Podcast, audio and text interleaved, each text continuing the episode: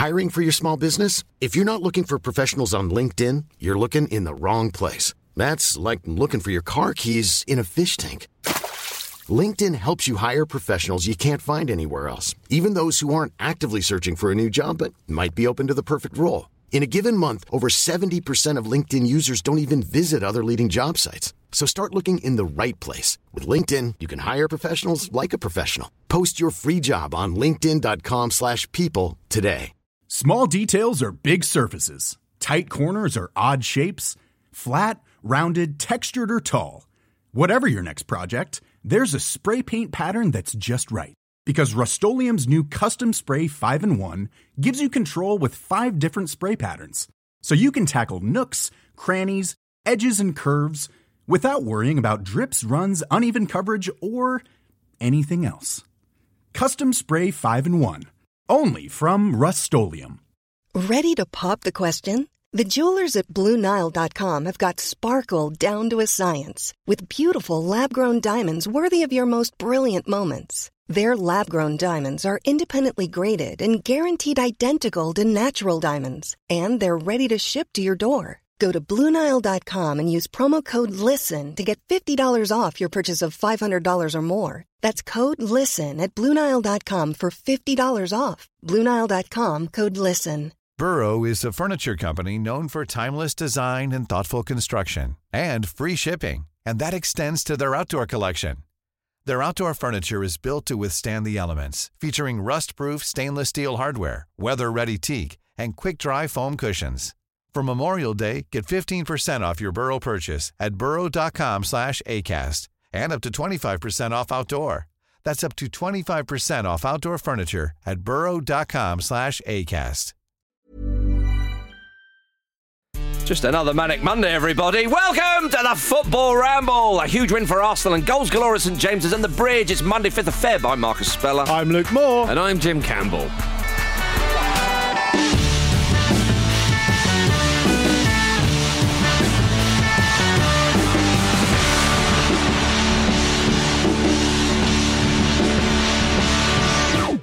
Tell you what, what a weekend. Yeah. What a weekend. Incredible. So much. So much Barclays. I know. Fulham got a point on the road. So much. it was two to that one, though. well, so much yeah. Barclays. I had that of an extra credit card I didn't want. I don't know where it came from. But you maxed it out already, baby. That's how they get you. Indeed, indeed. Um, there's the sort of, I don't know, mixed emotions about this. It's Sven Yor Eriksson's birthday today. Oh. Yeah, and, and um, how did the um, dressing up as Marilyn Monroe go for this year? For you. Uh, oh, it was a great time. It's also Carlos Tevez's birthday. Is it really? How did the dressing up like Marilyn Monroe go for you?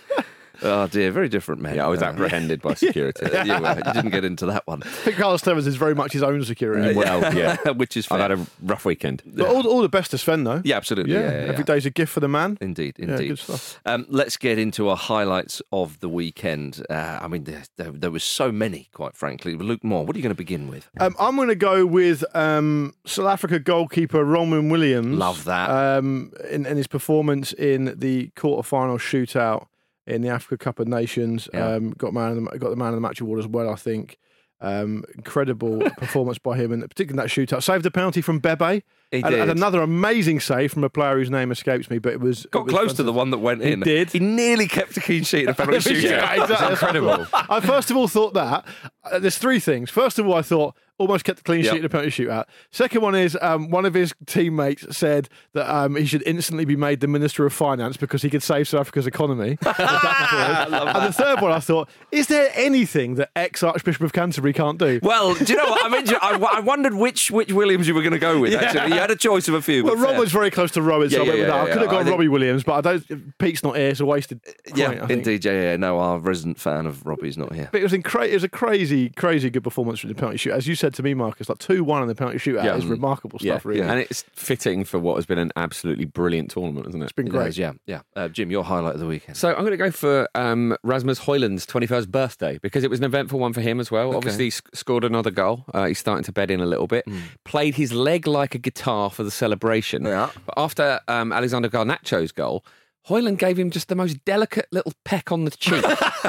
and in the post match, he had his arm around him. And they're, they're sort of quite tactile with each other in a really sweet, unguarded way, which is something you don't really see from footballers in the sort of hyper masculine world of football very often. Since Gary Kelly and Ian Harte. Indeed. Was it was it Gary Kelly and Ian Harte? Yeah, ooh, you tested me Netherlands there. goals? Yeah. They gave us her a little kiss, didn't they, once as well? we wouldn't want Neville and Neville. No. We wouldn't want that. No.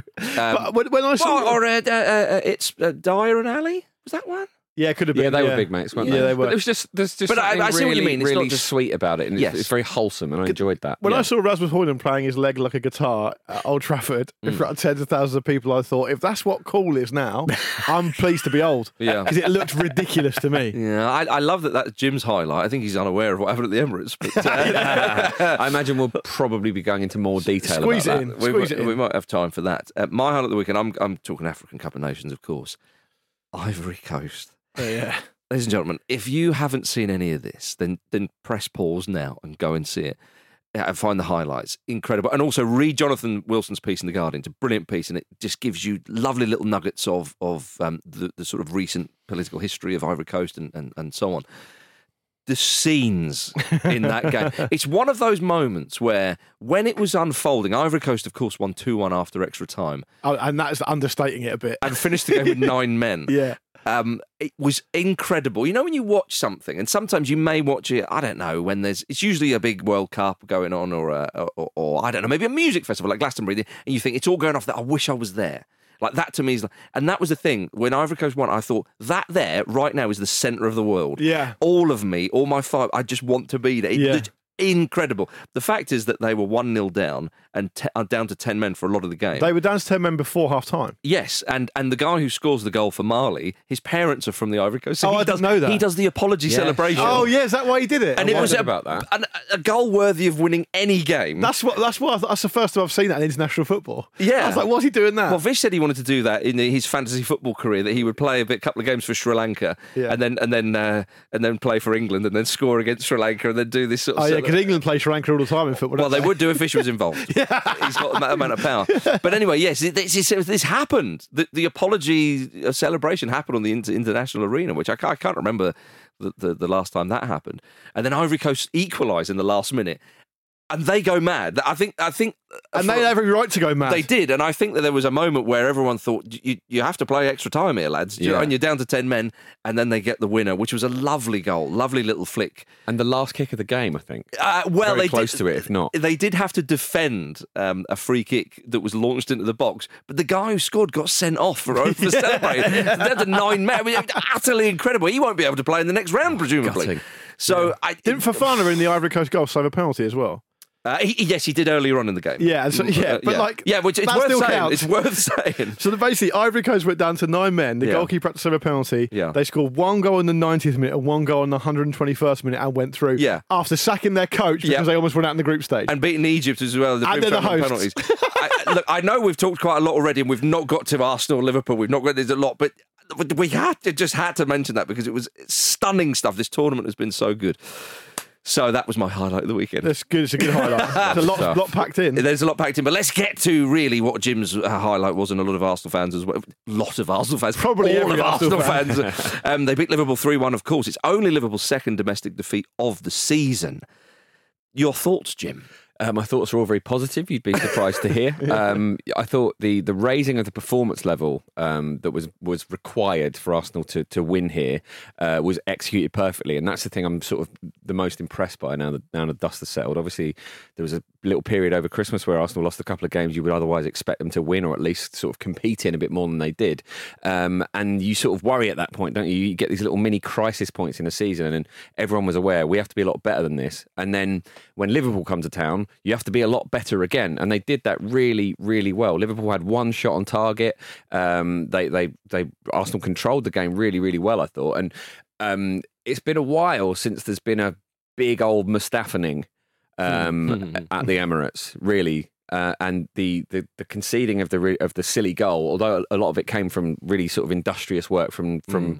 from Diaz, it was one of those moments where you think, oh my god, how is how has this happened? ridiculous Just absolutely, especially the timing of it couldn't have been worse. You put the wind in their sails, they can regroup at half time, come out and be a lot better. We've seen recently in the FA Cup game at the Emirates that um, Arsenal didn't take their chances and Liverpool just punished them on the break. It was all set up for that to happen again. And right at the start of the second half as well, Liverpool sort of sliced through Arsenal a couple of times. And we were like, oh God, is this is the is the pattern going to re-emerge? Is this going is this narrative going to going to happen again? But they just tightened it up immediately.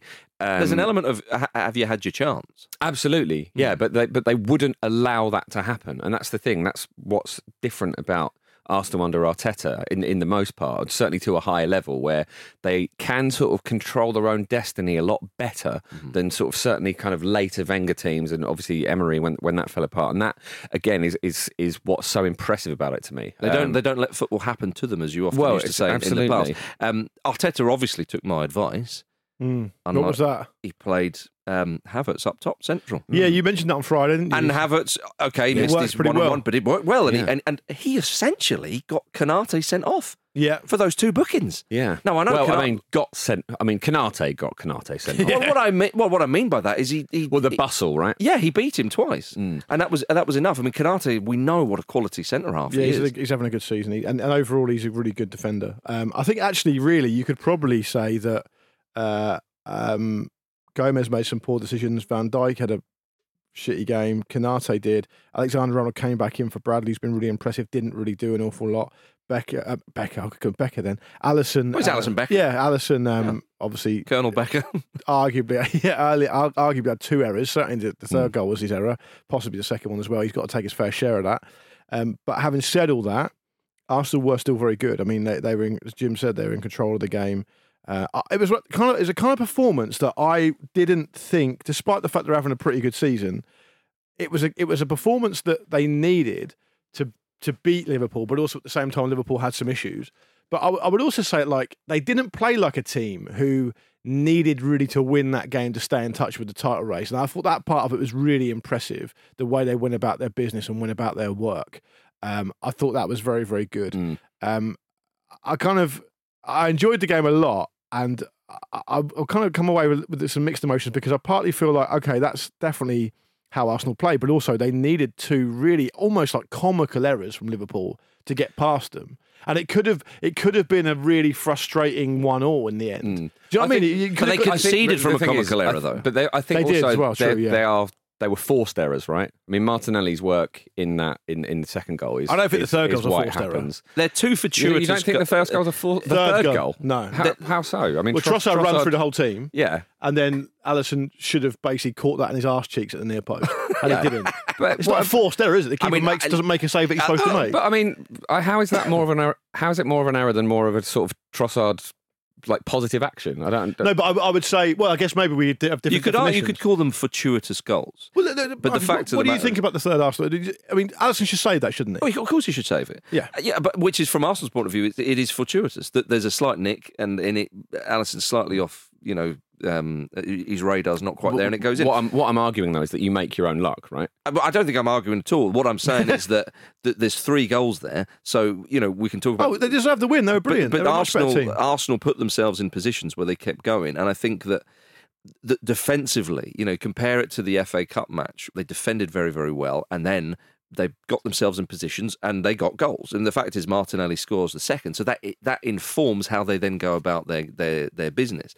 And I thought that it was such a huge win for Arsenal, and I thought what was really interesting, and Jim, you were there, so you'll be able to, to talk about this more. Again, Emirate, uh, the Emirates seems, dare I even use the word, seems like a fortress these days. Now, I, I know people who uh, are maybe used to somewhere like Anfield, for example, might go, come on, that, that that's not exactly as raucous as it can be at Anfield. But bearing in mind the stereotype of, of, of Arsenal home games, if you like, and be a bit quiet and all that kind of stuff, for me, it comes across on the TV that every challenge is it Yeah. gets everybody going, and and and this has not been this is not new. This has been the case for perhaps a season or two, maybe certainly last season. Certainly for the bigger games, it is is the case. There, have been a couple of occasions this season where you would um, in the in the games Arsenal are expected to win and then do win. You know, obviously it's not as raucous for say Palace or Sheffield United. Yeah, but that's is for a game like this. Or- or West Ham but, at home, that's, so you but would that's, lost. but yeah, Yeah. but that's also true of, of Anfield. Yes, of say, You know, it's true of any stadium. It's just sort of psychology, isn't it? But yeah, it is. It is um, a real, real positive now in a case where. uh, Um, or sort of in contrast to how in the past it's, it can be a bit bit of a difficult thing Mm. where fans get on the team's back because they're frustrated because they've been seeing, seeing the same things play out year after year after year. So yeah, it is really refreshing and it is a proper proper asset as well. I mean, couldn't really hear the Liverpool fans, and we are down the other end Mm. from where they sit, so that, that's a big part of why. But that was not the case in the FA Cup game, for example. No, Right. and, and, and I think as well, the reason why I make that point, and that, that point has been made, as I say, certainly last year and, and so on, but it, th there just seems to be a massive buy in um, to what's going on at Arsenal. H- has been the case for, for a little while. And then when people um, accuse them maybe over celebrating, so which some of the pundits did. I mean, Carragher wasn't happy that Odegaard was taking photos with the club photographer full time. There were some other players going, Carragher took it quite badly overall, actually. yeah, and I, and I yeah. think that th- there is. Um, there is sometimes an element of saying, "Oh, you haven't won the league. You know, why No, are you but- celebrating and- like and- that?" and And I, I actually disagree with that. and you bring it in at the right time there because I think that that is absolutely part of what what you guys are talking about. What what you if you if you look at the way Arteta celebrates after mm-hmm. I think it's the third guy goes mental, Yeah. right? And from other people outside looking in, they and I don't actually really have an opinion. Just as well it wasn't Vardy. I don't eh? really care. Mm. Well, yeah, I don't really care personally, but the outside looking in there, people are going to go, okay, that's crazy. Uh, it's way over the top. And then people look at what Odegaard's doing and um, you know flipping the camera around the photographer. like, It's it's a bit celebratory. It's like a celebratory atmosphere. Yeah. But what people criticize, who criticise that, and I actually think criticism is, is is fair. I don't care that much about it, but I think it's fair. But what people who criticise are missing is the idea that. That's exactly why the fans love Arteta. Uh-huh. That's exactly what they want to see from a manager. That's the buy-in. Yeah, that's Look, that's what that's what generates this kind of atmosphere. So so the whole thing is linked. Yeah, and, and but that doesn't mean to say he's immune from criticism. You know, you know, you and I, Luke, certainly stuck the boot in when he was, you know, going on about, um, you know, writing to PGMOL and all that. And all Oh, I that think kind of I think yeah, I think just there's a bit of because somebody does something here doesn't mean to say that you, No. you might not you, you agree with everything they do. I think the top managers are all a little bit weird. Yeah, but Oh, but also, absolutely. but in terms of in terms of trying to build that atmosphere, trying to uh, you know the Bayern. And so you remember the Bournemouth game, of course, uh, Absolutely. uh, Oh, man, last yeah. season. You know all that kind of stuff. You know, I, I go back to when Klopp was was first uh, appointed Liverpool manager.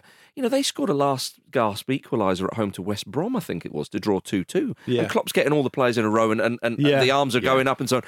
Not because it's oh, isn't it amazing? Liverpool have drawn at home with West Brom. It's kind of right, let's just build on a little something. Definitely. You're just trying to do It's a all that. platform. I yeah. do think there is an element of that it, it being from obviously Gary Neville has strong opinions on this and Carragher does as well. I think there's a sense of um, they don't like it that a team that aren't either one of their teams are doing it because they think there's a sort of Well- only, it's only authentic when we do this. It's not authentic when anyone else when anyone else does it. There's sort of That's quite being speculative, accused- I would say. No, yeah, absolutely. I'm, i of course, it's speculative, absolutely.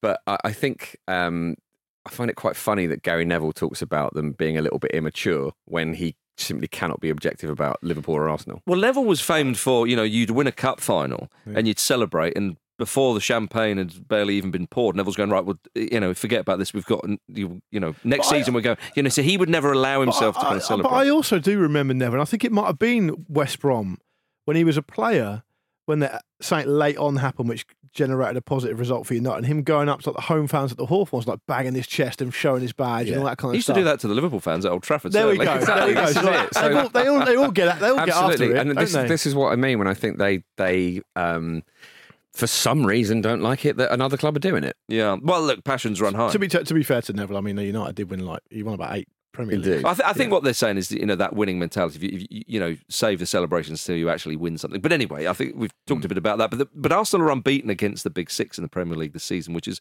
pretty impressive. And as you say, Jim, those those games against the big sides, they seem to be much better equipped. Um, they're they're in the mix. They needed to win this game really to, to Yes. stay in the title hunt. They're two points behind um, Liverpool are at the top, of course, and uh, Manchester City are the the ones who have the games in hand on, on Arsenal and Liverpool. If they were to win both of those, they would of course go top. Um, but I mean, what, what about Liverpool, Luke? Yeah. we, we, we've we've talked pretty glowingly about Liverpool. I'd say more in recent months. Earlier on in the season, we were saying, oh, you know, have they convinced? Are they just good results? But, but I mean, does this make you change your or, or any thoughts about Liverpool? Do you think that? Is it a case of actually, if you go at them, you can get something? And I think obviously they're a brilliant team, and you can't read too much into one result because Arsenal are also a really good team. Yeah. Um, but I, I did find it interesting that it see it, there was just a feeling that you know the question I started to ask myself watching the game was: Do Liverpool have, without Salah, and obviously Mane's long gone now, Firmino's long gone now. They've lost some midfield players as well. Do they have someone who can consistently, you know, pull something out of the bag? Like a De Bruyne. Yeah, I, yeah. I never really felt like. A, I think Jota's a brilliant forward and a great finisher. I think Gakpo's still kind of finding his feet, but he's obviously a very talented player. But he, he you know, he's pretty anonymous. Um, Diaz can do it, but it's very inconsistent. Nunez can do it, but it's obviously start on the bench, but it's very unpredictable. Diaz would be the one for me. I But think. but he, he ne- there's no way at this point you can look at someone like Luis Diaz and go, he's the guy that's going to get us out of this. Yeah. And, No. and, and, and, and that game yesterday was a game that needed that because do you- Arsenal was so good. So would you say Arsenal, and Liverpool, in terms of the quality of the squads? I mean, Liverpool have probably got better centre forwards, but it's not too dissimilar. Because if you look at Manchester City, you think, well, there's Bernardo Silva, there's Kevin De Bruyne, there's Haaland. but I don't think back I don't think injury. Man City or Arsenal are in transition at the moment. I think Liverpool are in a transitional phase. Sure, but I said, but right now, do you think that what you're saying is this this Liverpool side maybe and on paper is, is not too dissimilar to Arsenal, whereas in previous seasons you would say that they were better. Yeah, well, yeah, definitely you would. Mhm. Yeah, absolutely. Obviously, you got Salah to come back as you. as Well, you this is the thing, and, and and this is what I would say. So to, to to kind of join together all the things you guys have been talking about, Mm-hmm. you know, particularly that key moment where just before half time, Liverpool equalised from nowhere to make it one 0 Arsenal, as, as Jim said, got a lot of time to think about that. The atmosphere in the stadium from the TV seemed to go a bit flat. Oh God, what's going to happen? If, for example, and it is a big if, but it's not that big an if. Mm-hmm. If Mo Salah's playing and five minutes after half time he does what he does, cuts in off the off the wide position, gets it on his left and just rifles one on the top corner, Yeah. and they find themselves two one down from nowhere. that is a very disheartening position to be in if you're Arsenal at home, having played so well in the first half. so these margins do matter, Yeah. and without Salah, they don't really seem to have anyone that could do that at the moment. Mhm. Well, look, uh, yeah, it, it, it's. I think that's um, not too uh, unfair there. Liverpool, they are still top of the league, though, of course. But again, Arsenal, Jim, right back in it, and Arsenal, they've they've arrested that little slump they had. Uh, obviously, they, they they lost at home to West Ham, then they lost to Fulham, lost to Liverpool in FA Cup, but beating, I mean, hammering Palace. Obviously, Palace are not great at the moment. Uh, impressive against Forest, even though it was it was only two one, but still th- a win's a win's a win. And then and then now, so how how do you feel now with Arsenal? do you think that you know we're into February now, and this is we're getting towards the business end, if you see what I mean? It's business end eve, you might say. Absolutely. I, I think the the really important thing about this this win um, is essentially, you know, it, it might sound like a really basic thing to say, but it is to stay in the title race. We Yeah. don't know who's in a title race until like months and months and months into the season, unless it's really obvious from the get go that someone's just eating up points. And there was always a danger that it was going to be, you know. Two steps forward, one step back after the sort of the, the relative successes of last season, and it's very important for Arsenal to stay in the hunt and stay amongst that. And that if they do regress in some way, which is is understandable and very very possible, especially with a couple of key players missing, like with you wouldn't really have been expecting to be without Timber for most of the season. You'd probably expect to be without Partey for some of the season, but he's essentially not been involved at all. Um, But when it- Jorginho's stepping up, though, he was an absolutely fantastic game. But yeah, it's, it's it's very impressive that they're staying in the hunt, and you've got to make it a three way race. And it's important to remember as well that City have got two games in hand, and if they win them, they're top. Yeah. in what feels like a tailor's old as time. by a point, yeah. Yeah, and- but, but- it's still in touching distance. But, well, that's what it's about. Yeah, and it, it yeah, you feels, gotta stay in there. It feels important, um, and I think the experiences of last season will will keep them fighting and keep them sort of engaging the mentality they need to get into games like this. Yeah, And, if, and there's no point having last season's experience if you're not going to grow from that. Well, exactly. And, And I think they secondly, have. I, yeah, I, w- w- I think they have too. But we'll obviously see the proof of the pudding will be in the eating. Um, the Jorginho point just very quickly. We can't let it go without him being mentioned. I think it's perfect that kind of game for him because he's so calm Mm. and so at a level every single game that what that tends to manifest itself as if you have to play him against a, a team that you should beat at home, people start to go, oh yeah, but he's slowing it down, the tempo's not there. Actually, when the game goes faster than him, like that kind of game, he stays where he is and he can he can almost conduct, Mm-hmm. and and that's why he's been relied upon at international level. Why he's done what he's done in his career because he's able to to keep a calm head among all that stuff. And um, I just thought he was absolutely brilliant. I actually think Martinelli was brilliant. I, I don't think I don't think Martinelli got enough credit actually either yesterday. I agree. Him and Jorginho were both fantastic. Um, now, Manchester City are back in action against Brentford tonight. Pete Donaldson and Andy Brassell will be reacting to that game straight after full time, so keep an eye out for Ramble Reacts in your podcast apps. Now then, gentlemen, Newcastle United 4, Luton Town four. Eight of the 26 goals in the Premier League on Saturday came in this game. It's the first 4 4 at St James's Park since Newcastle's comeback against Arsenal in 2011, which was on the 5th of Feb. Exactly 12 years ago That's today. weird. Wow. And also spawned one of the greatest video memes of all time with that bloke getting really angry watching it back at his computer, uh, which is always pleasing to watch. But this was an uh, unbelievable game. It was. Incredible stuff, really. Yeah. I mean, look, for Luton to go behind and to go ahead like they did and then get pegged back, it's, a, it's a, an incredible Barclays story. You know, it's a proper, proper like Well, roller coaster drama. Exactly, Mm. Ross Barkley and the Barclays. But I, I think I just want to give a bit of credit to Luton. I know Newcastle are, are conceding goals like there's no tomorrow at the moment, and they're not. They don't really deserve their reputation as being kind of solid because they're not solid. They haven't been for ages, particularly since kind of Christmas. But I said this at the start of the season. I think it's only fair that I kind of pull myself up on it. I said that Luton have got.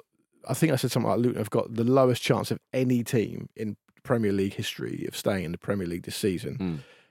I thought that then, if they stay up, I think I have to double down and say that it will be the greatest performance from a promoted team, given where they were since the Premier League's been around. Big shout. I know that's an arbitrary spot of like 1992 or whatever, but Mm-hmm. I, my, my, it just so happens the age we are, Yeah. our, our kind of memories of football does kind of Well, I start mean, around that time. It, it, I mean, the reason why they're not in the relegation zone is because Everton's points deduction. Now, Everton got those points deductions because they broke the rules, so it's not. it- yeah, yeah, but I thought they'd be dead by then. yeah, And, and and they've got um and they've got uh, a game in hand as well. yeah. I mean, look, any, but I mean, look, okay. So let's plus Everton ten points. You know, they're still in touching distance of, of Forest, Brentford, Palace. You know what I mean? So, so it's still impressive stuff from Luton, and they've really, really found their feet of, in recent weeks. I mean, they've only lost one in the last six. They've won three. Exactly, and, and that's what I was going to say. That particular stat is amazing. But given that size of squad, size of resources, wage budget, blah blah blah, to do to lose one in six in January and February after a really busy festive That's right. period, uh, and and get yourself into a position, Yeah. as you rightly say, Marcus, through no, there's no, there's no nothing to do with Luton. Everton have had points deducted. They got Yeah. no say in it.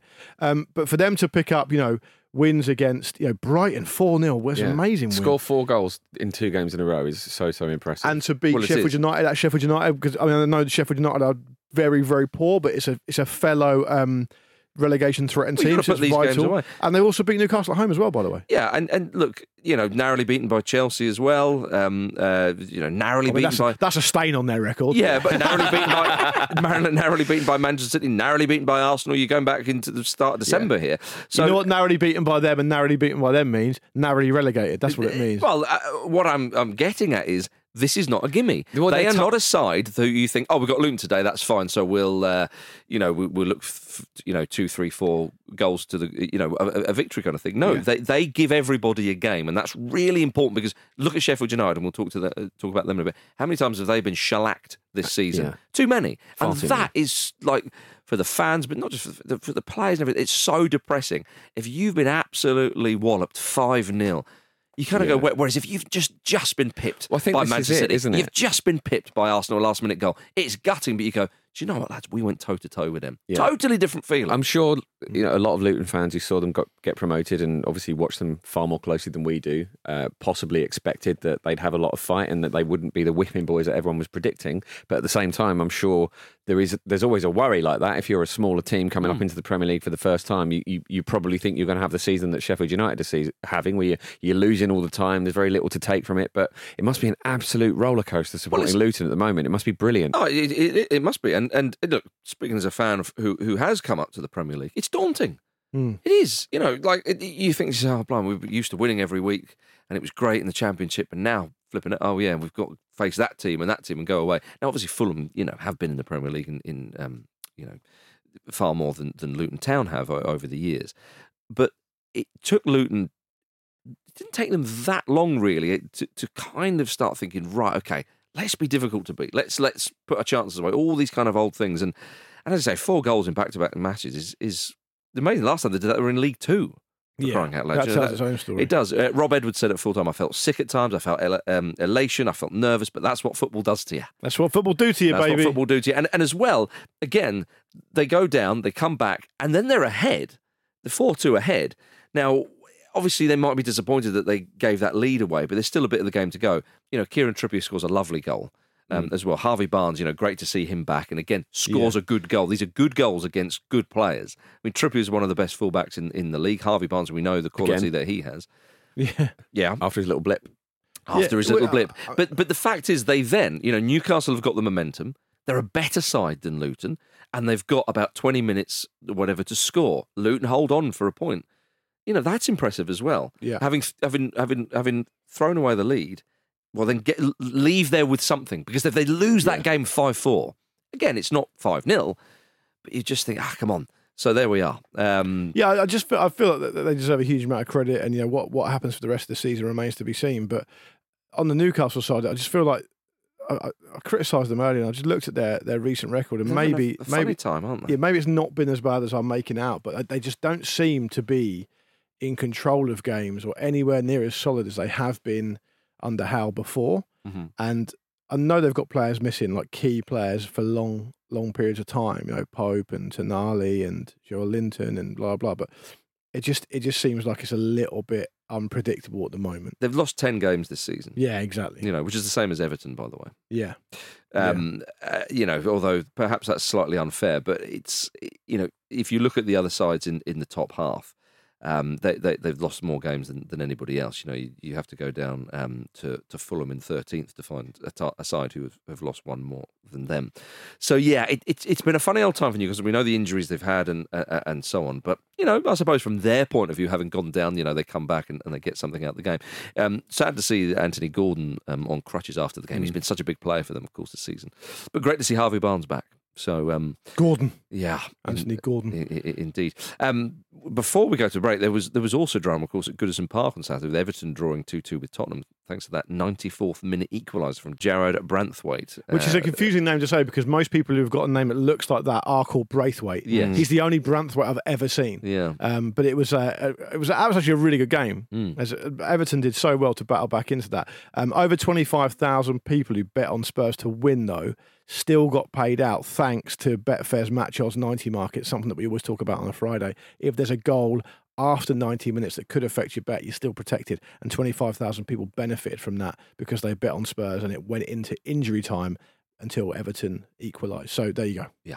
All right, everybody. Coming up in the second half, we've got Wolves scoring four, Brighton scoring four, and Neil. Stick Warnock. around, Chelsea fans. It's going to be great. the water's warm. Indeed, it is. Um, not in Aberdeen, though, as Neil Warnock will find out. See you in a moment.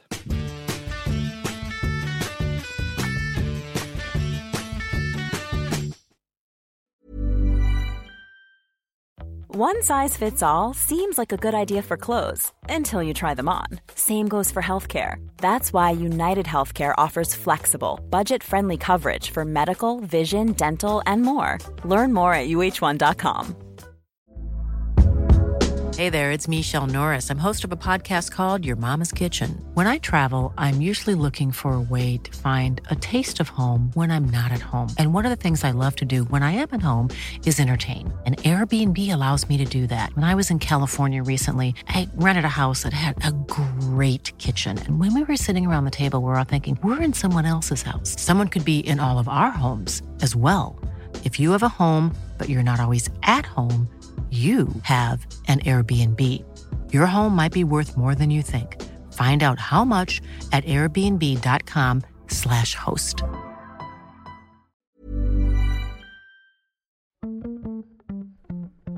This episode of the Football Ramble is sponsored by BetterHelp. Life throws many different challenges at us, and as a result, we all have our own sources of stress. Whether big or small, those stresses can impact our lives in unpredictable ways, and if we don't address them, they can have an outsized and unwanted impact. Therapy is a safe place in which we can address these issues, learn to understand them, and find ways to work through them. Having therapy can be beneficial to anybody, not just people who've experienced major traumas, even if you may have not considered it before. It could be simply a time for you to get things off your chest, a way to learn positive coping skills, or how to set boundaries. Ultimately, it can be whatever you need it to be.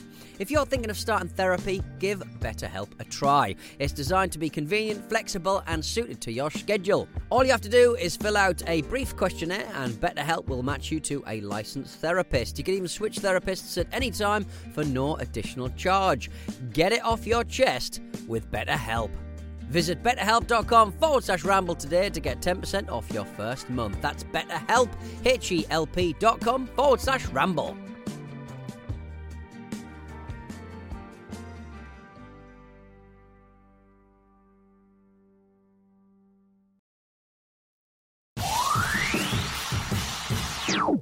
And we're joined by the world's most famous soccer mom and her eldest son, Saint. Got some big news for us. Yes, we are honored to be here to tell you that the U.S. will be playing its first World Cup 26 game here in Los Angeles. Right? Welcome back to the Football Ramble, everybody. Um, that was Kim Kardashian, by the way. Always, always influencing the game. Yeah, absolutely. Yeah, the venues um, and uh, the um, the fixtures have been divvied up Yeah. for, for World Cup 2026. The final will be in New York. Oh, great. Yeah. Isn't it going to be in East Rutherford? Uh, well, New York, New Jersey. So yeah, Yeah. that- I think that's how you. Yeah, Yeah. Bon Jovi territory. So the, the Yeah. drive in the credits of The Sopranos, basically, going to be in there yeah, somewhere. basically, it's in the tunnel. It's going to be in the tunnel. I'm glad Yeah. just because of the time difference. It's not as bad as the West Coast. It's great for us for it to be on the East Coast, definitely. It's not great. It's better. It's much better. Yeah, keep Much it in. Europe for crying out loud, FIFA. I've told you this before.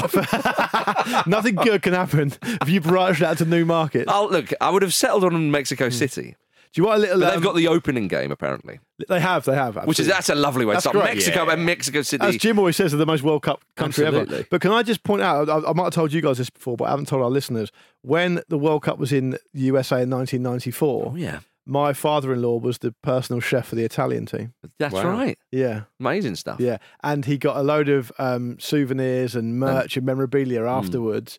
Um, from the Italian team personally to thank him, and uh, And threw when they away. moved house, he chucked it all out because he's like, no one cares about football. Chucked it all out. I know. It's a shame. I know, and he now knows the error of his ways. Good. Yeah. I'm glad Yeah. Well, we should say thanks to a friend of the Ramble, Ryan, for choosing that clip. You can become a friend of the Ramble too by heading over to patreon.com forward slash football ramble, as well as getting every single episode of the Football Ramble on the content upfront completely ad free. You'll also have access to the Football Ramble Discord, where tributes were pouring in for Marouane Fellaini on Saturday after he retired. Yeah, the tributes were mixed, which is probably quite similar to how. Marouane Oh, Moran- come on. He don't- I thought it was. A, did you see Jose Mourinho's tribute? Well, Jose Mourinho was full of glowing praise Hmm. on his Instagram for Marouane Fellaini. He did like three or four photos Mm-hmm. um, talking about how he gave everything on the pitch, and he said, "Now, Marouane, get yourself off and give your ankles a rest." Is what he said. Who's he trying to mug off with that? I don't know. It's always an alter. We'll, we'll work What it he's saying to two, three Marouane. Fellaini is that Yeah. you're a great player for me. You gave everything, Yeah. but your body let you down, and therefore you let me down. you and I were both too good for Manchester United. yeah, It's probably yeah. something. And that's like why that. we're going back. That's get in, get in the drop top. we're driving back up. To, we're driving back up to Manchester. Yeah, Yeah, you're either got- with me or against me. Oi, Marijuana, jump in the uh, car. We're going on the secret um, special surprise trip. Where are we going? Stone Roses on the radio. See you in a minute. or perhaps no, you wouldn't have Liam Gallagher and John Squire. Too much Man City involved. Yeah, definitely. But uh, but I would. Um, Chelsea two, Wolverhampton Wanderers four. Chelsea have conceded four goals in successive league games for the first time since 1989. The opposite to Luton Town, of course. Yeah. conceding uh, rather than scoring. A stunning result It is at Stamford a Bridge. stunning result, and it was also a really interesting clash between two teams who had had disappointing results and and really sort of to a point performances in their previous matches, and so both had to sort of stop the rot a little bit. And obviously, only Wolves managed to do that. It's really interesting to me that Pochettino was sort of essentially getting ahead of speculation about his job in the post match, talking about how he you know he knows he's not necessarily safe if if uh, results continue this way, and it's really. Um, well, it's, it shouldn't be surprising from Chelsea given how inconsistent they've been, but they were starting to put a little run of wins together, and this has been the problem with them, isn't it? They, they don't seem to be able to keep any kind of foundations having any solidity. Yeah. Well, I mean, Pochettino said that you know they're not good enough, sort of thing. Me included, he said, Mm. which I find this quite. I don't know. Whether, I don't know whether he's trying to own his own narrative or not, but he does seem to be aware, as we all. I mean, obviously, he's more aware than any of us. You know, he's a, he is the manager for crying out loud. But the, the sounds he's making, it's you know, the lemons have gone sour, and Yeah, Well, the, the lemons the take lemons. two years, though, don't they? Do they? Yeah. is that what he's, He's got a fucking rem- couple of lemons in midfield. I'll tell you that. but he, I, he's concerned about his job. You, Of course he is. No, I think the reason that he's, he's getting ahead of that speculation and mentioning it himself is essentially him going, "Look, I know, I know what you're going to say, so don't bother. I'll Yeah. answer your questions now. Let's move on to something and just deflect it And- that and way." Do you know what I'd have said if I was in the media doing that? I said, no, no, you don't get to choose that. Yeah. Mhm. This is our time. yeah. We pay for access yeah. here. Yeah. I'm not clattering on. so when you're sacked, what's your first meal going to be? Yeah. yeah.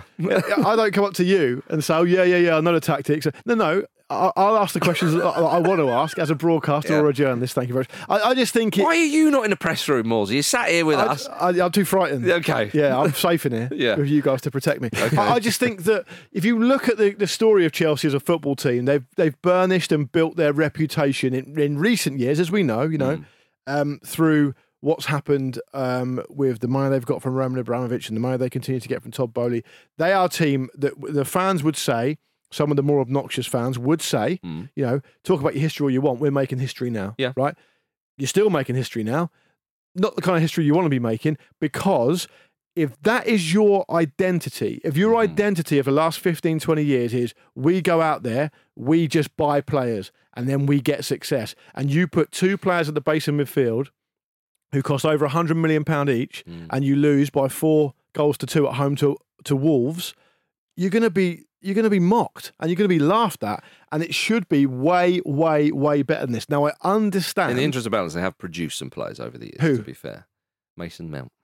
Good one. Right, well, it was Bob Portsmouth actually. Yeah, I suppose. he's yeah, from yeah, that. yeah. from Reece the- James. There Reece you go. James. There you they are. have produced some, Yeah. but they've certainly not produced some in the same Yes. level of, of numbers that say a Man City have, or even one or two other clubs. Okay. So, I'm but just trying to protect you on Twitter. That's all. I don't need protection on Twitter. I, don't, I don't read it. Right. I hit, I hit send and I close it down. What about X? Uh, oh, that's that's good. Some good stuff on there. yeah, true. I, I, understand that Wolves were beneficiaries of a couple of you know, really kind of difficult deflected goals that you can't really do anything about. And Pochettino's probably thinking, Jesus, well, what have I got to do to get a break here?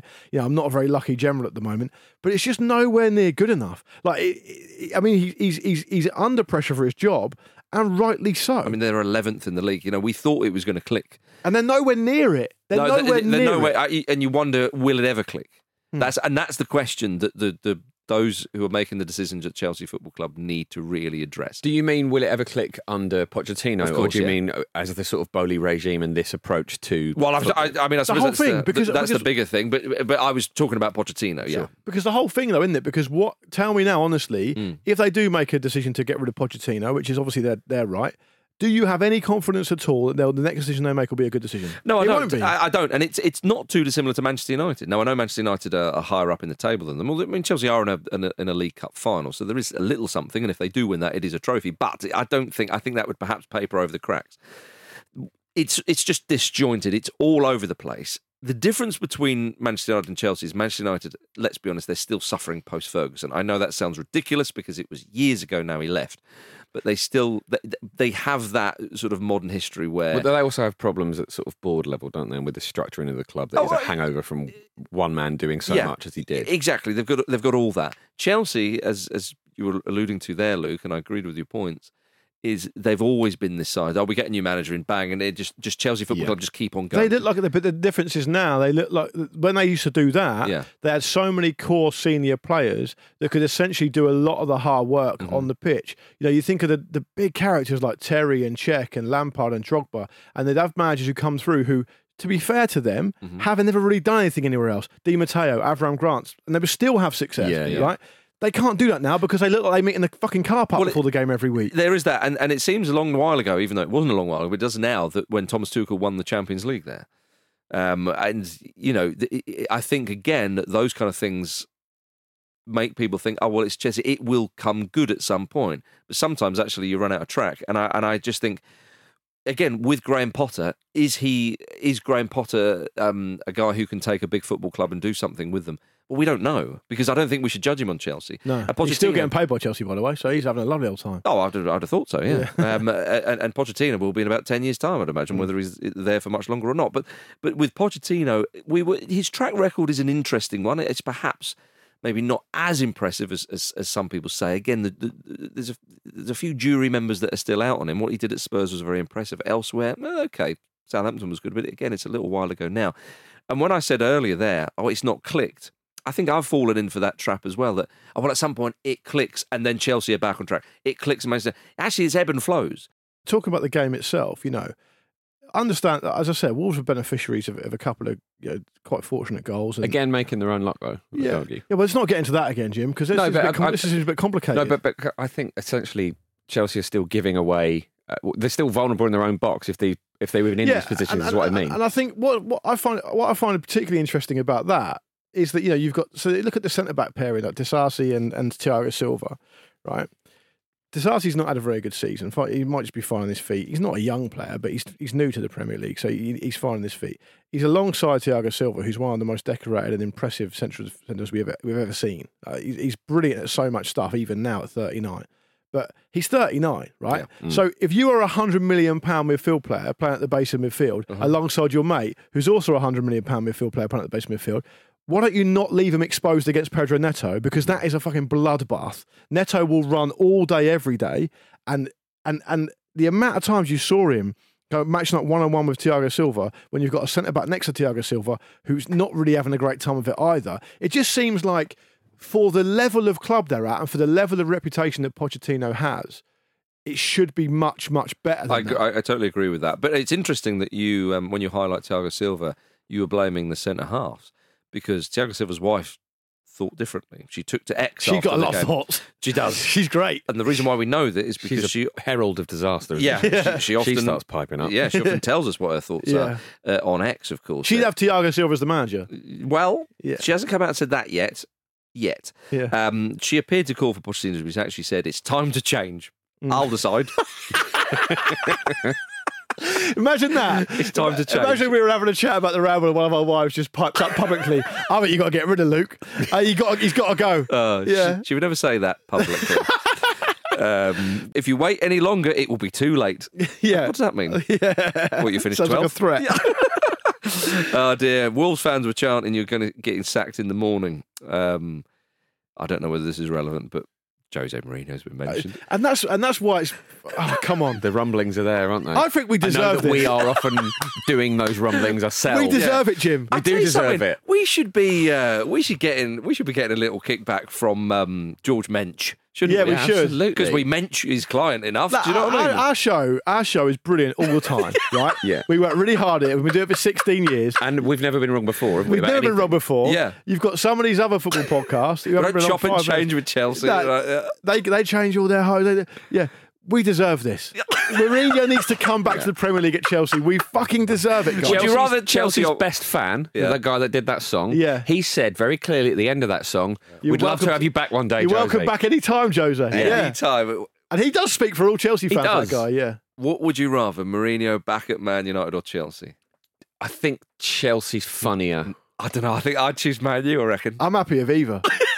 We're just watching. yeah, I'll just watch it. Yeah.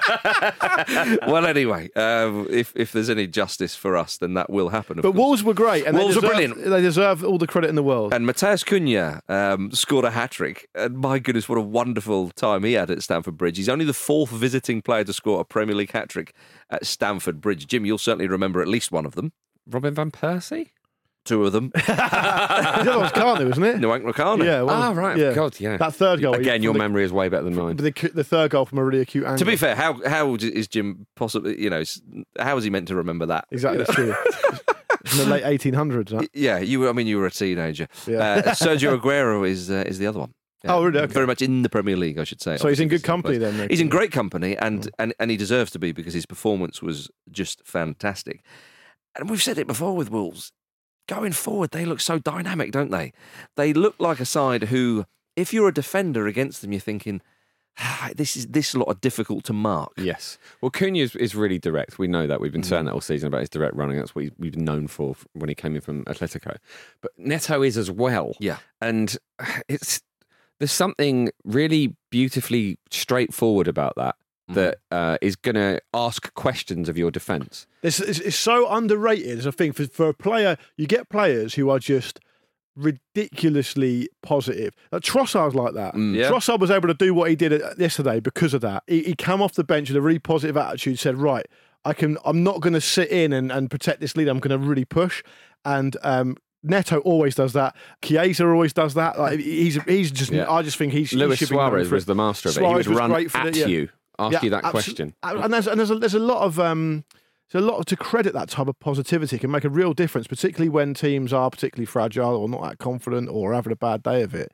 Um, I, yeah, I just thought he was. I thought he was um, very very good. With Yeah. Hwa- Hwang Hee Chan to come back as well. Hmm. It's G- Gag O'Neil. What a job. Well, yeah, I, I mean, he was properly celebrating after, which was which was great Rightly to see. so. I, I love the fact that Craig Dawson's in there. Um, Yeah. That sort of older head. I like that at Wolves, basically because of Conor Coady. That sort of older, sort of slightly older statesman of the game at the Yeah. back, just to kind of um, make sure it's all going. Like very Thiago Silva.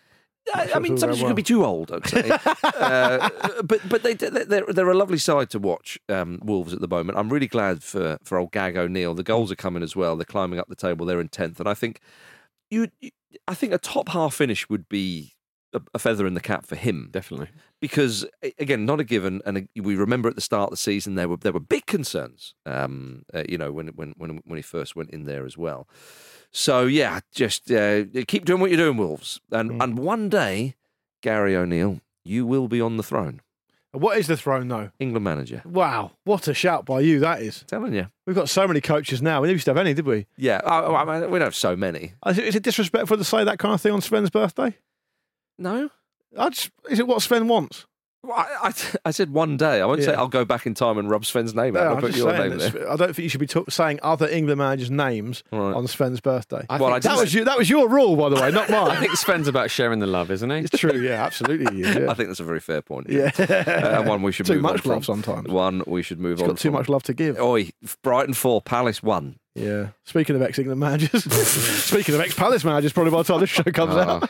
Oh dear, Yeah. brilliant win for Brighton. Brilliant Amazing. Brian, yeah. That's I mean they, they you know in the, in that uh, in that derby. Um, but Nice Bright- prediction by me as well. Let's not forget that. Well done. Um, The record against Palace isn't that good, actually, Brighton's. yeah, I- overall. hence I said well done. Thank you very much. Um, they're, they're they're up to eighth in, in the league. Yeah, I mean that's that's just a lovely victory, Mm. beating a, a rival so handedly as well with um, with everybody getting involved. Lewis Dunk in the third minute. It's a great Yeah. start. Hey, big Uh. Especially, I mean, Lewis Dunk is sort of Brighton born, isn't he? And and this this rivalry is, is very fervent, as we know. So that's an extra. I think Hinshelwood's from Brighton as well, isn't he? So that's uh, it's du- doubly enjoyable for Yeah. the Seagulls. Um, He's showing a lot of promise as well. We should say. The, the Lewis Dunk is a great lens with which to view how good a coach Roberto De Zerbi is, because if you look at the stats about most touches in the Premier League for players this season, last season, Yeah. Lewis Dunk's normally in the top three, and he's basically a 32-year-old centre back, It- which just goes to show you. Because Yeah. you think it'd be De Bruyne or you know some some like Jorginho if he played every game, just gets a lot of touch on the ball.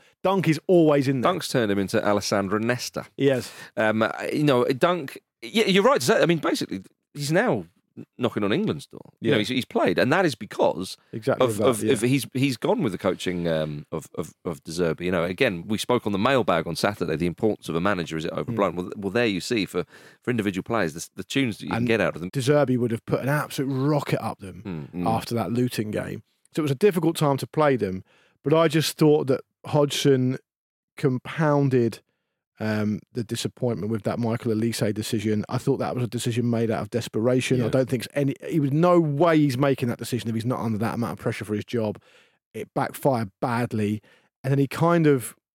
Do you put it all out on Hodgson? I mean, the Well, medical staff said he was ready. yeah. he said yeah. that. I don't- I, love that Roy's now throwing the medical stuff. Well, under this is the thing. rather than the young players. You guys, you guys had a, had a discussion about Hodgson before we came on, which I'm sure you'll replicate now. But I, what I, I don't know if that's fair to label it on Hodgson. But ultimately, just to throw back the same way you just did about Saturday's show, we all agreed on Saturday the manager sets the tone, sets the standard, takes the responsibility. He's the guy.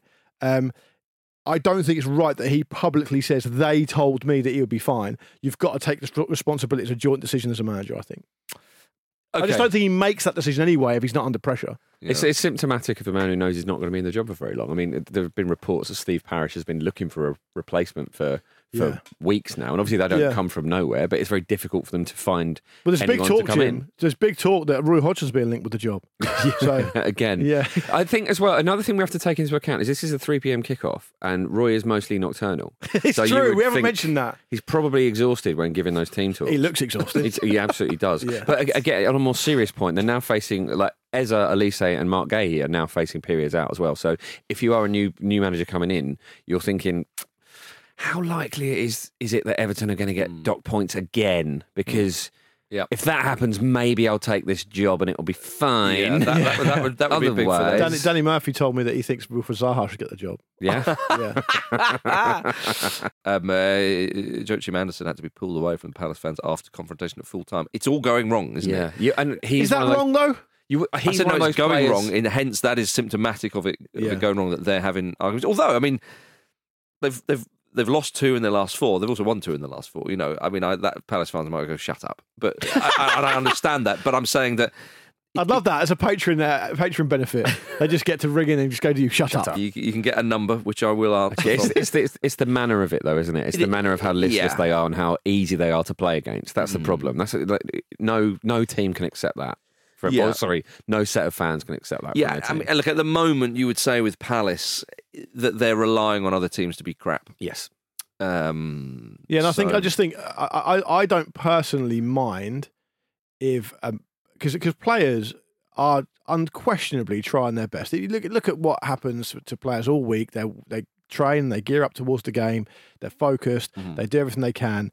They get beaten by a better side away from home. It's a derby game. So, you know, tempers run high. I don't think it's the worst thing in the world. I've said this before for An- someone Andersen or wh- whoever anyone is.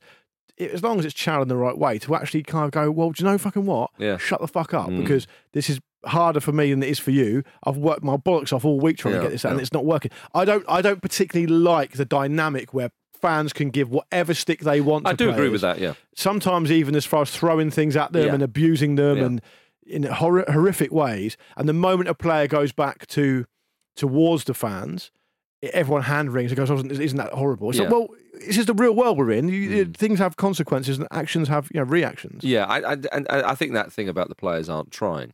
Just sometimes we've all been on the pitch at various levels. We've all been in various. Uh, you know, when you when you think it's just not happening. It's just Mhm. we're in a rut here. And look, it's, it's a league format.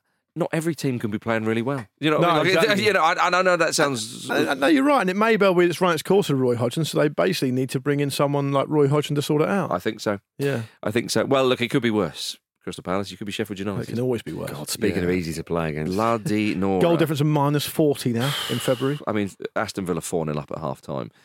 They've, Sheffield United have now conceded five goals in a single game on five occasions this season Yeah. in all competitions. just like really gutted for them at this point. Mhm. It's like eh, they're not going to quite be as bad as Derby were, I don't think. But if you, you know, Derby. yeah, no, they, it was terrible, wasn't it? that is that is a lo- that is a lovely bit of cold comfort for them, isn't it? But but I mean, you know, you you've got fans leaving the ground after about half an hour when when they go, when Villa go three 0 up and stuff like that, and you can understand that. It was obviously, um, you're sad for the Sheffield United players to see so many people just sort of Hmm. not wanting to be involved in what's going to be another horrible afternoon. But football's a really emotional game, isn't it? When you're in the stands and you're seeing your team lose, it it hurts you, and I, I completely understand why they might have made that decision. And it, uh, I just. I just have so much sympathy for. Well, spare a thought for the Villa fans. They enjoyed it. They had a lovely time. Yeah. A friend of mine was there in the Sheffield United end. All right. As, So, a, as a Villa have fan. you heard As from a him? Villa fan, I have, yeah. well, yeah, I mean, very, very quiet on the day, but well, after about half an hour, he could presumably celebrate because there was no one around him. um, Douglas Luiz did a lovely pass. Did you, did you Oh my oh, god, ridiculous. That's past the season. Absolutely ridiculous. Yeah, Ollie Watkins became the first player to reach 10 plus goals and assists in the Prem this season, and that's the real quiz. He's Yeah. been brilliant. He He's has been been really, brilliant. really good Took at- his goal well. I mean, Villa, we- we- you know, have they brought themselves back into the title race? Because they are five points off the top. Obviously, Man City have two games in hand. I mean, yeah, okay. So if they if Man City win those two They're- games, they'll be six points behind. They're them. Not going to win the Premier League. If they get into the top four, that'd be massive. you Mm. said this about Leicester before. Yeah. Okay. So. When we were all- everyone like- else was if, saying If it. I walk outside every night and go, "There's not going to be a comet tonight," and after Yeah. 35 years, a comet appears, Oh. doesn't make me wrong, does it? I have it on good authority that you weren't backing Blackburn in the 90s as well, mate. So, Um, Hang on, if you, You said there's not going to be a comet tonight and then there is, it does make you wrong. Yeah, but not okay. You can be wrong one day in six thousand days. Yeah. So you're saying it's going to be another one day, and it's going to be Aston Villa. I'm I'm saying that are my question is are they out of the title race? My answer is yes, they are. Jim? Yeah. Okay. All right.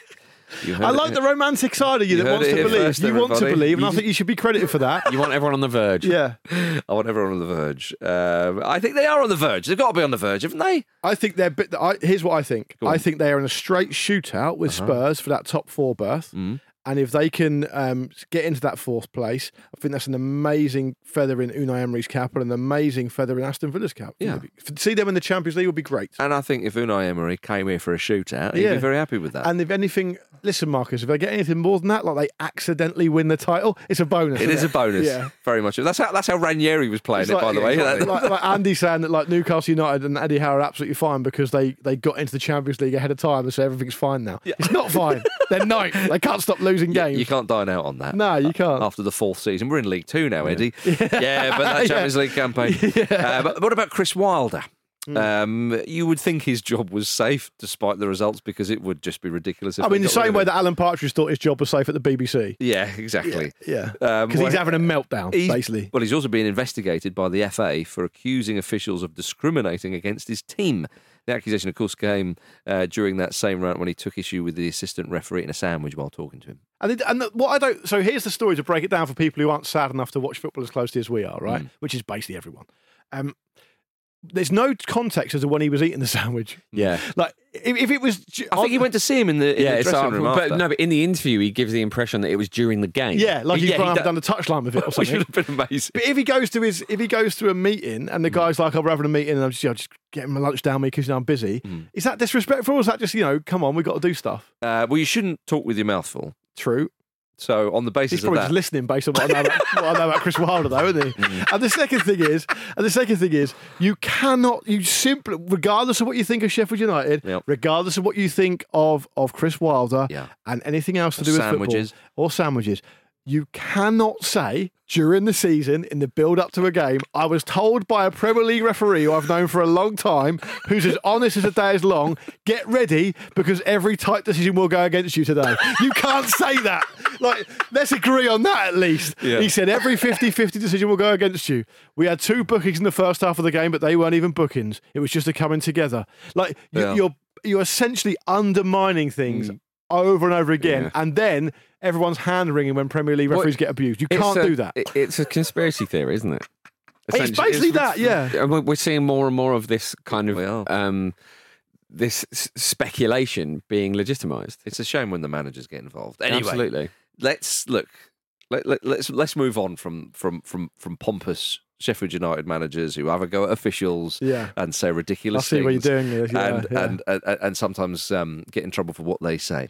Neil Warnock is set to be unveiled as Aberdeen manager this week. Come on, bloody come on! Yeah. Um, I applied for the Aberdeen job once and didn't get a reply, which I thought was real bad manners. I love that. Um, I- that was before they had email as well, Neil. So the, yeah, maybe the, maybe the letters didn't go as far as Aberdeen to Newquay. I don't know if you were living there at the time. He also said that he had a player up there once who said it's the only place he knows where seagulls never land. Yeah. Because it's that cold if they landed, they never get up again.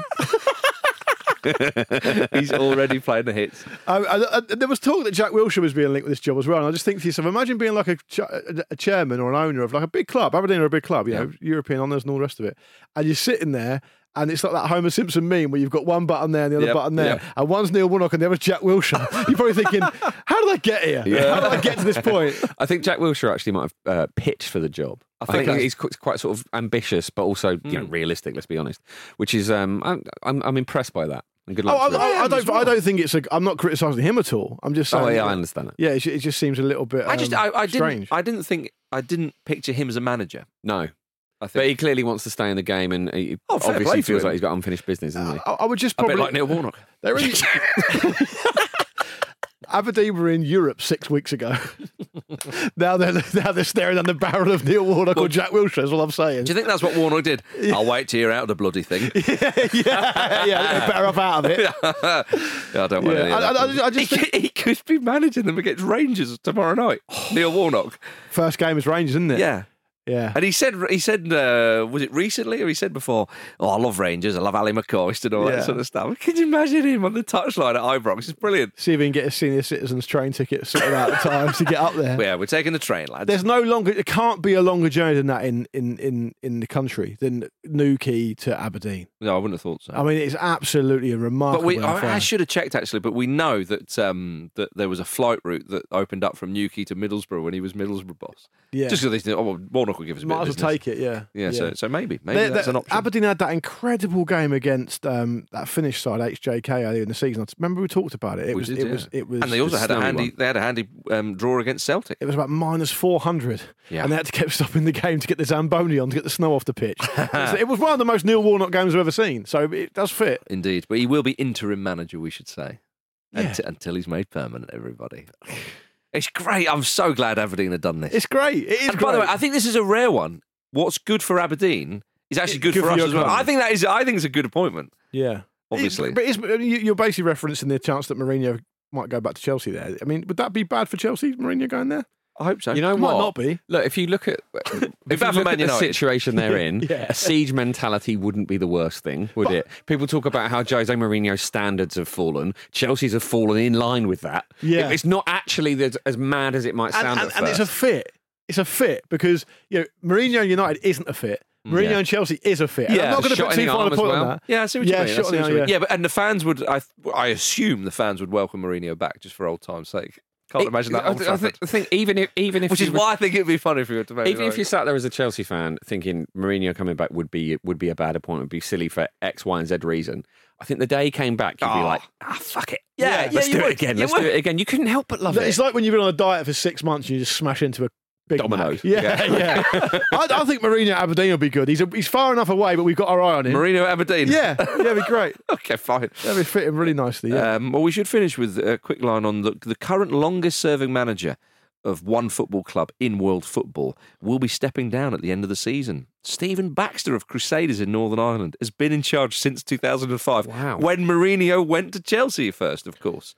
How Incredible. about that? Yeah, he's, he's it makes it makes you feel old, doesn't it? Mourinho was first at Chelsea. Sven was England manager. Arctic Monkeys had just burst onto the scene.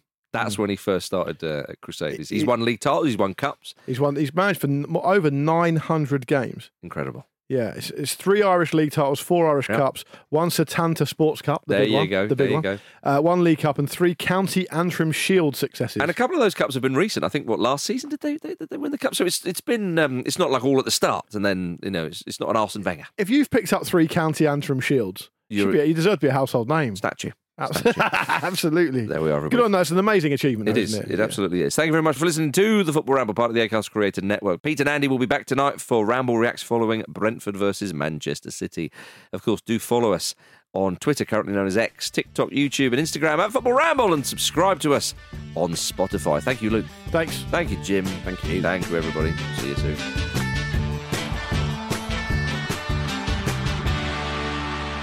The Football Ramble is a Stak production and part of the ACAST Creator Network.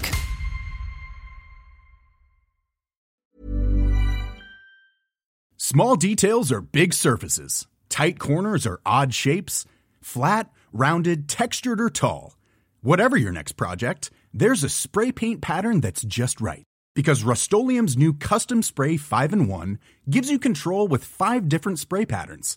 So you can tackle nooks, crannies, edges, and curves without worrying about drips, runs, uneven coverage, or anything else. Custom Spray 5 in 1. Only from Rust Why don't more infant formula companies use organic, grass fed whole milk instead of skim? Why don't more infant formula companies use the latest breast milk science? Why don't more infant formula companies run their own clinical trials? Why don't more infant formula companies use more of the proteins found in breast milk? Why don't more infant formula companies have their own factories instead of outsourcing their manufacturing? We wondered the same thing. So we made ByHeart, a better formula for formula. Learn more at byheart.com. Hey, it's Danny Pellegrino from Everything Iconic. Ready to upgrade your style game without blowing your budget? Check out Quince. They've got all the good stuff shirts and polos, activewear, and fine leather goods, all at 50 to 80% less than other high end brands. And the best part? They're all about safe, ethical, and responsible manufacturing.